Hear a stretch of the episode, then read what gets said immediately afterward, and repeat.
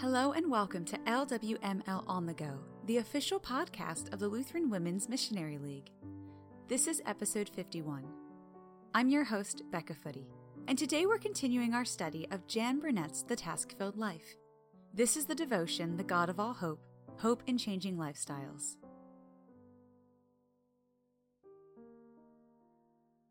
O God, from my youth you have taught me, and I still proclaim your wondrous deeds.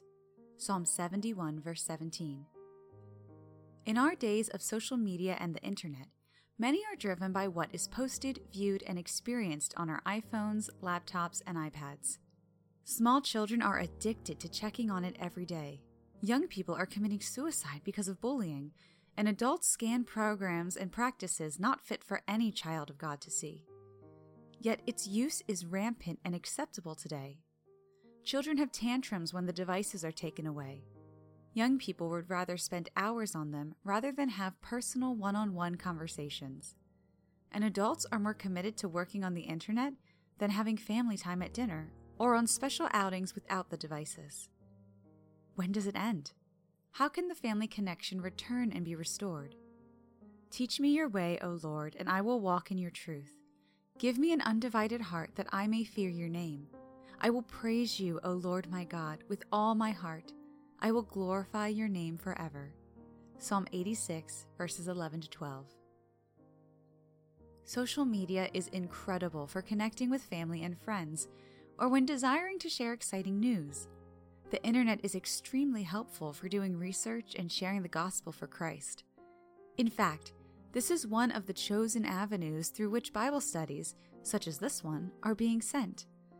As with almost anything in our lives, the newly invented means of communicating can be powerful tools of encouragement and the strengthening of our resolve to live better, healthier lives. Yet, like a bridge over rapidly flowing, sometimes muddy waters, we need to pray that God will give us wisdom to use the bridge wisely and not fall into the flow beneath, getting caught up in its movement.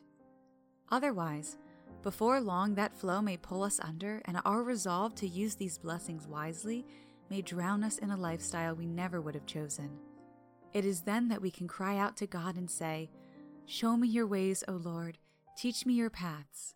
Guide me in your truth and teach me, for you are God, my Savior, and my hope is in you all day long.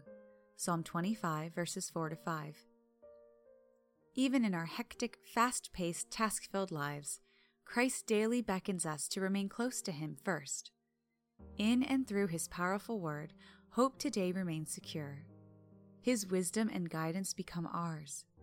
His truths remain strong as His Spirit becomes our bridge to truth, the truth of Christ. As each day begins, honor Him with praise and the determination to learn of Him first.